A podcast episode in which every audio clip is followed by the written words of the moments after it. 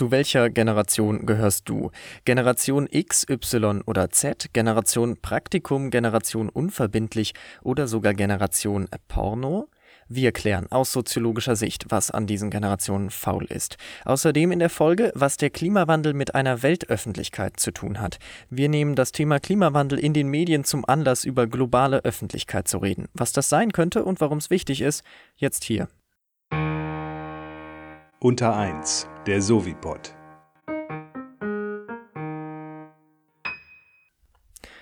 Und damit herzlich willkommen zu einer neuen Folge von Unter 1, dem Sovipod. Alle Jahre wieder gibt es in Deutschland Studien über die nachwachsende Generation, also die Jugendlichen und jungen Leute. Und die bekannteste dieser Generationenstudien ist die Shell-Jugendstudie. Dabei wird eine große Stichprobe Jugendlicher haarklein befragt. Über alle möglichen Einstellungen zu bestimmten Themen, Lebensverhältnissen und so weiter geht's da. Wenn die Shell-Jugendstudie rauskommt, dann macht das normalerweise einmal groß die Runde. Super. Alle können jetzt sagen, die Jugend Jugend von heute. So ist sie also. Und das auch noch wissenschaftlich bestätigt, dann muss es ja stimmen. Die dahinterstehenden Soziologen, sie nennen sich Generationenforscher, gehen davon aus, dass sich alle 15 Jahre circa ein Wandel in der Einstellung der Befragten bei der Shell-Studie zeigt. Und alle 15 Jahre rufen sie folglich eine neue Generation aus. Diese Generationen definieren sie über Geburtskohorten, also alle, die in einem bestimmten Zeitraum geboren sind. Bei der Generation Y oder der Generation Y gehören alle dazu mit einem Geburtsjahr ungefähr zwischen 85 und 2000. Jedenfalls gehen jetzt diese Generationenforscher hin und sagen, jede Generation wird durch bestimmte Ereignisse geprägt. Bei den Generation Y zum Beispiel das Erleben von 9-11 oder der Fußball-WM 2006 im eigenen Land. Die Zuschreibungen lauten zum Beispiel, die Angehörigen dieser Generation haben eine hohe Freiheitsorientierung und Individualismus bis hin zum Egoismus. Der Marburger Soziologe Martin Schröder, den ich in der letzten Folge auch schon mal zitiert habe, der hat sich jetzt 2018 dieses Thema Generation genauer angeguckt. Und Schröder stellt die Generationenforschung vor ein Problem. Er sagt, eigentlich gibt es im soziologischen Sinne nur selten Generationen. Um zu verstehen, was er meint, äh, müssen wir kurz ausholen.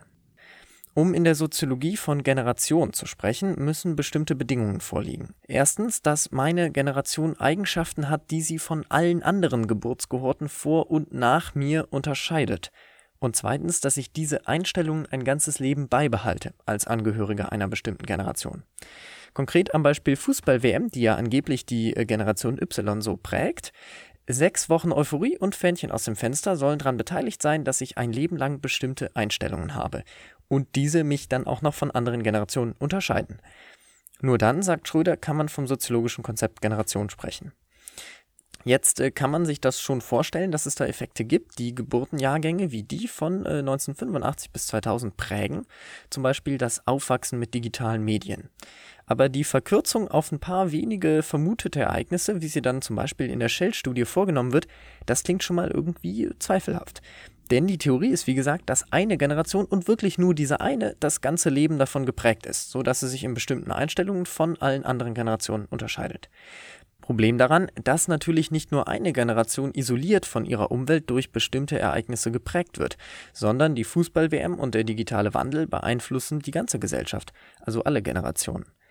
Jetzt hatte eben der Soziologe Schröder sich Daten zu allen Nachkriegsgenerationen angeguckt und er kommt dabei zu folgendem Ergebnis.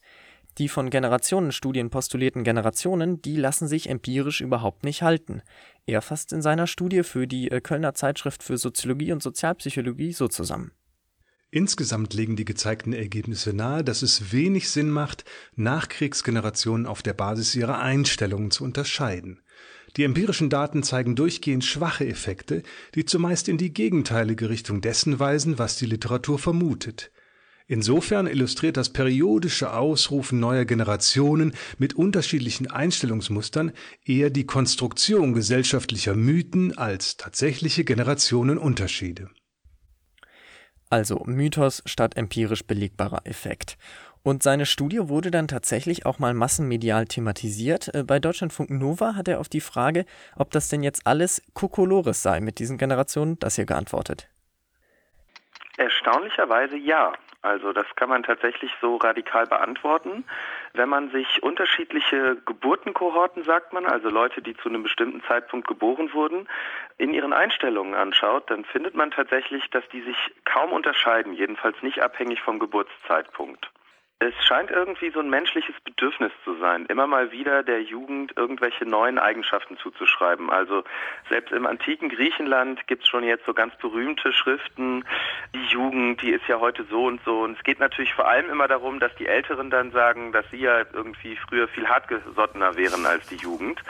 Und möglicherweise ist das das, was wir immer noch beobachten. Ein zweiter Grund kann aber sein, es gibt zwei Effekte, die wir als Generationeneffekte verwechseln können. Und zwar ist das einmal, dass mit dem Fortschreiten kalendarischer Zeit, also 1980, Jahr 2000, Jahr 2020, sich bestimmte Einstellungen in der gesamten Gesellschaft verändern. Wir werden zum Beispiel tendenziell alle liberaler. Vor 30 Jahren hätte kaum jemand gesagt, klar, Schwule sollen heiraten und heutzutage ist das so eine ganz normale Meinung. Und das kann man natürlich schnell mit Generationenunterschieden verwechseln. Man könnte sagen, ja, hätte ich in den 1980er Jahren die Umfrage gemacht, wäre aber was ganz anderes rausgekommen als jetzt. Also müssen wir ja jetzt eine andere Generation haben. Das hat sich aber tatsächlich bei fast allen verändert und das wird ganz oft nicht in Rechnung gestellt. Ein zweiter Effekt ist, alle Leute verändern mit zunehmendem Alter ihre Einstellungen. Das heißt, die jetzt älteren Leute haben andere Einstellungen als die jetzt jüngeren Leute. Dann kann man sich aber leicht hinstellen und sagen, ja, ja, diese Generation Y heutzutage, die haben ja alle die und die Einstellungen. Das liegt aber nicht daran, dass das eine bestimmte Generation ist, sondern einfach nur, dass die ein bestimmtes Alter haben. Zum Zeitpunkt, als wir so jung waren, hatten wir wahrscheinlich ziemlich ähnliche Einstellungen, haben es nur einfach mittlerweile verdrängt. Wir halten fest. Man kann schon sagen, diese Person, die jetzt zwischen 85 und 2000 zum Beispiel geboren ist, die ist aus der Generation Y. Aber ihr deshalb bestimmte Einstellungen zuzuschreiben, schwierig. Um es nochmal ganz konkret auf die äh, Generation Y zu beziehen, hören wir hier eine Antwort von Schröder aus einem Interview im Spiegel. Und viele sprechen da auch schnell von einem Generationeneffekt, einem Merkmal also, durch das sich diese Generation im Besonderen auszeichnet. Doch als ich die Daten genauer auswertete, merkte ich, dass alle Altersgruppen weniger arbeiten wollen. Es handelt sich also um einen Wandel der gesamten Gesellschaft, unabhängig vom Alter. Nicht um die eine Generation, die ganz anders auf die Welt blickt. Noch eine Fußnote für ein äh, differenziertes und abgerundetes Bild. Es gibt empirisch immer wieder tatsächliche Generationeneffekte. Zum Beispiel das Phänomen, dass sich die Mediennutzung, die sich bei Jugendlichen und jungen Erwachsenen herausbildet, ein Leben lang nicht mehr so stark verändert. Klammer auf, zumindest vor der digitalen Revolution. Jetzt äh, müssen wir mal gucken, wie das ist. Aber Generationeneffekte herauszufinden, ist methodisch schwierig. Äh, man müsste nämlich eigentlich die gleiche Generation über mehrere Jahrzehnte begleiten, um zu gucken, ob diese Einstellungen und Verhaltensweisungen quasi durchgezogen werden. Zusätzlich müsste man eigentlich noch die ganze Gesellschaft befragen, um zu gucken, ob sich die Einstellungen der Jugendlichen nicht sowieso in der Gesellschaft befinden. Sprich eigentlich nur die ganze Gesellschaft zu einem bestimmten Zeitpunkt beschreiben. Aber das wäre halt alles sehr, sehr aufwendig. Äh, zum Abschluss ist es gut, dass es die Stellstudie gibt. Es ist nämlich sinnvoll, eine Erhebung durchzuführen, die einem alle paar Jahre mal sagt, ob Jugendliche zum Beispiel optimistischer oder pessimistischer werden, ob sie früher oder später Kinder bekommen, äh, wie wichtig oder unwichtig es ihnen zum Beispiel ist, Karriere zu machen. Meine ausführliche Kritik bezieht sich hierbei dann auf das Alltagskonzept von Generationen, das so in der soziologischen Form eigentlich sehr selten auftritt. Und außerdem ärgere ich mich über dieses Labeln und Promoten mit fancy Begriffen, so Generation unverbindlich, äh, Generation Y und so. Zu suggerieren, der in der Shell-Studie gemessene Gemütszustand der Jungen würde ausschließlich diese jungen Leute im Unterschied zum Rest der Bevölkerung beschreiben sich hinzustellen und zu sagen, es gibt eine neue Generation und die ist so und so, denen drücken wir jetzt komische Buchstaben auf, das halte ich für medienwirksamen Quatsch. Buch der Woche Aspekte des neuen Rechtsradikalismus von Theodor Adorno. Ein alter Text, der jetzt neu erschienen ist. Der Soziologe und Philosoph Adorno hat 1967 einen Vortrag in Wien gehalten, in dem er das Erstarken der NPD damals thematisiert. Die ist nämlich in den 60ern in mehrere Landesparlamente reingekommen und fast in den Bundestag. Und Adorno redet damals drüber, wer sie wählt und warum, über Propagandataktiken, Strukturen und wie man Rechten entgegentreten kann. Das Ganze liest sich jetzt so, als wäre es heute geschrieben worden eigentlich und ist sehr interessant, wie viele Parallelen es da gibt. Abgerundet wird äh, Adornos Vortragstext dann noch mit einem Nachwort des Historikers Volker Weiß, äh, der nochmal den Bezug zu heute herstellt. Sehr empfehlenswert, 87 äh, Seiten nur im Surkamp Verlag. Wenn es um Europa, die EU und mögliche Einigungsprozesse in der Zukunft geht, dann wird oft ein Argument gebracht, dass es keine europäische Öffentlichkeit gebe. Damit ist gemeint, wir haben keine gemeinsame Sprache, keine gemeinsamen Medien eigentlich, äh, fast nichts, das etwas herstellen könnte, das wir dann gemeinsame Öffentlichkeit nennen. In Deutschland wird äh, eine solche Öffentlichkeit einigermaßen hergestellt, weil wir Medien haben, die alle verstehen. Diese Medien schaffen eine Art gemeinsames Bewusstsein äh, und sorgen dann für eine Themenbasis, mit der wir in Gespräche gehen können. Kurz, wir reden in der Gesellschaft meistens ungefähr über die gleichen Themen. Versuch mal, das mit einem Griechen oder einer Spanierin zu machen. Wie viel schwieriger wird es dann noch, wenn wir diese Idee der Öffentlichkeit auf die globale Ebene hieven? Momentan scheint ja äh, weltpolitisch vieles, was in den letzten Jahrzehnten so an Kooperation erreicht wurde, sich eher zurückzubewegen. So, diese Entwicklung ändert aber jetzt nichts dran, dass es ein Thema gibt, das jedes Land der Erde betrifft, und zwar das Klima und die globale Erhitzung. Ein paar Länder stärker, andere schwächer, klar, aber äh, wir alle merken immer mehr von den Folgen der klimatischen Veränderung. Dabei steht fest, es braucht globale Zusammenarbeit. Äh, was hat das jetzt aber mit Öffentlichkeit zu tun? Damit bei bestimmten Politikbereichen Bewegung in die Sache kommt, ist Öffentlichkeit wichtig. Das haben wir in Deutschland gesehen, wie die Fridays for Future das Klima auf die Agenda äh, der Politik, ins Bewusstsein der Bevölkerung und so weiter gerückt haben. Und auch in autokratischen Staaten geht Politik, die komplett an der Bevölkerung vorbeigemacht wird, nur für eine gewisse Zeit äh, gut, also gut im Sinne der Autokraten. Deshalb könnte das Klimathema Kristallisationspunkt von so etwas wie einer globalen Öffentlichkeit sein, weil es eben alle betrifft und ähm, ein öffentliches Bewusstsein Druck ausüben kann auf politische Entscheidungsträger.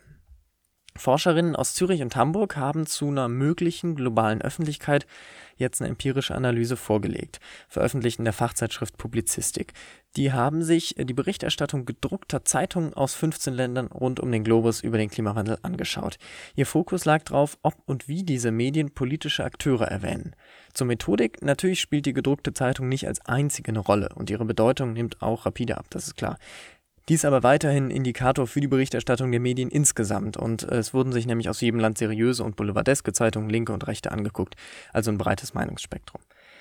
Jetzt aber zum Inhalt. Wurde in erster Linie über einheimische politische Akteure wie nationale Parteien und die eigene Regierung berichtet, werteten die Forscherinnen das als eine nationale Debatte.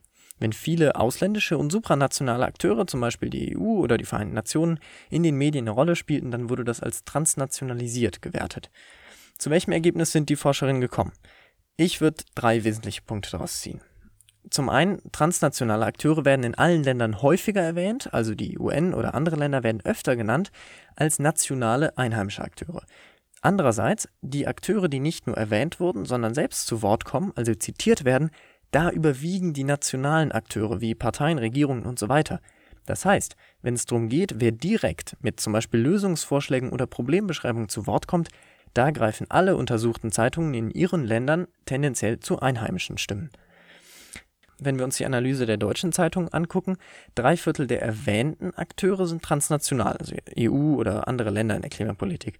Wenn es aber darum geht, wer zu Wort kommt, da sind zwei Drittel der zitierten Akteure in deutschen Medien national. Das heißt, man muss unterscheiden, wenn es um bloße Erwähnungen geht, tauchen oft andere Länder oder Institutionen auf. Wenn es um Zitate geht, dann liegen deutsche Akteure sehr weit vorne.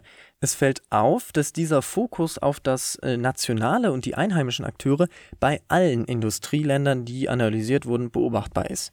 Und das ist der zweite wichtige Punkt. Die Transnationalisierung in Industrieländern ist schwächer als in Entwicklungsländern. In Entwicklungsländern ist die Transnationalisierung nämlich am höchsten. Wenn wir nach Erklärungsansätzen für dieses Phänomen suchen, dann müssen wir erstmal theoretisch bleiben. Da muss, das sagen auch die Forscherinnen in der Studie, da muss erstmal deutlich mehr geforscht werden. Aber in der Tendenz würde ich die These ableiten, je schlechter ein Land sich selbst vor den Folgen der globalen Erhitzung schützen kann, desto größer ist der mediale Fokus auf politische Akteure aus anderen Ländern oder auf supranationale Organisationen. Diese Transnationalisierung in Entwicklungsländern korreliert nämlich auch stark mit sozioökonomischen Bedingungen. Das heißt, dass die, ähm, nennen wir es dann Verteidigungsfähigkeiten oder so, gegen den Klimawandel, diese Resistenz, auch an die wirtschaftliche Stärke der Länder gebunden ist. Und möglicherweise im Bewusstsein der eigenen Stärke behalten Medien in Industrieländern die nationalen Akteure im Fokus, beziehungsweise machen dann diese irgendwie verantwortlich für mögliche Veränderungen. Noch die dritte und letzte Lehre, die wir dann aus der Studie ziehen für heute und eine, die wohl weniger überraschen dürfte. Die Tendenz in der gesamten Studie war immer, Qualitätszeitungen berichten eher transnationalisiert, Boulevardzeitungen eher national. Fazit, von sowas wie einer globalen Öffentlichkeit in Bezug auf den Klimawandel sind wir noch ziemlich weit entfernt. Aber es gibt eine sichtbare Transnationalisierung und die zeichnet sich durch die wechselseitige Beobachtung zwischen Akteuren unterschiedlicher Länder aus. Zwar kommen diese Akteure aus anderen Ländern noch nicht so häufig direkt zu Wort, aber sie werden immerhin erwähnt, das heißt, sie sind in irgendeiner Form in der Berichterstattung existent.